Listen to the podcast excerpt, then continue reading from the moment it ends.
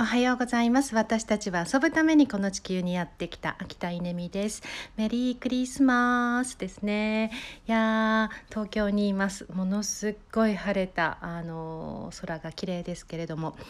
うんこの時期私ですねあの年末年始の準備というか来年の準備を始めるために、えー、自由が丘に行くんですよね、えー、東京って本当に街によってこう顔が違ってそれぞれ楽しみがあって、えー、まあ、10代の頃は原宿行くとドキドキして、え20代になると渋谷に行ってまたドキドキしてそしてこの年になるともう原宿も渋谷もちょっとうるさくて、え私は自由が丘そして代官山が大好きなんですけどうんと年末になると、まあ、一人で行って。て結構一日過ごすっていうのを毎年やってるかな？どうかな、うん、毎年できてるんじゃないかなと思います。えーと、昨日なのでクリスマスイブでしたけど午後、えー、3時間ぐらい、えー、自由が丘を一人でブラブラと歩いてうんとあそこにあるものはですね、まあ、いわゆる生活必需品ではなくて、えー、プラスアルファのあの本当に綺麗なものキラキラしたものや、えー、レースがいっぱいついたものや、えー、本当にこうね夢を見させてくれる、まあ、そうそういうグッズがたくさんたくさんたくさんたくさん、えー、並んでいるので、まあ、そこに3時間ぐらい、えー、と言いながら、えー、自分のためにねあのちょっとレースがいっぱいついたうん下着とかですね。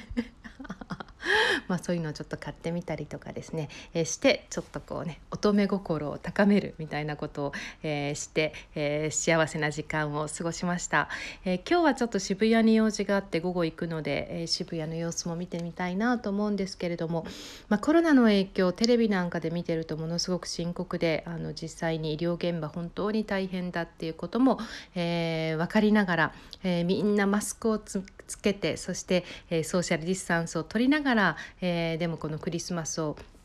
祝おう楽しもうっていうなんかそういうですねあのうんなんていうのかなあのバランス折り合いをつけるみたいなですね、えー、そんなところがあの昨日も感じられたし、まあ、自分の自身にの中にもそういうところがあるなっていうのを思ったところです。